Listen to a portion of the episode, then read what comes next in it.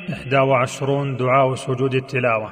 سجد وجهي للذي خلقه وشق سمعه وبصره بحوله وقوته.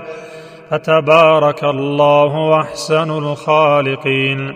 اللهم اكتب لي بها عندك أجرا وضع عني بها وزرا واجعلها لي عندك ذخرا. وتقبلها مني كما تقبلتها من عبدك داود.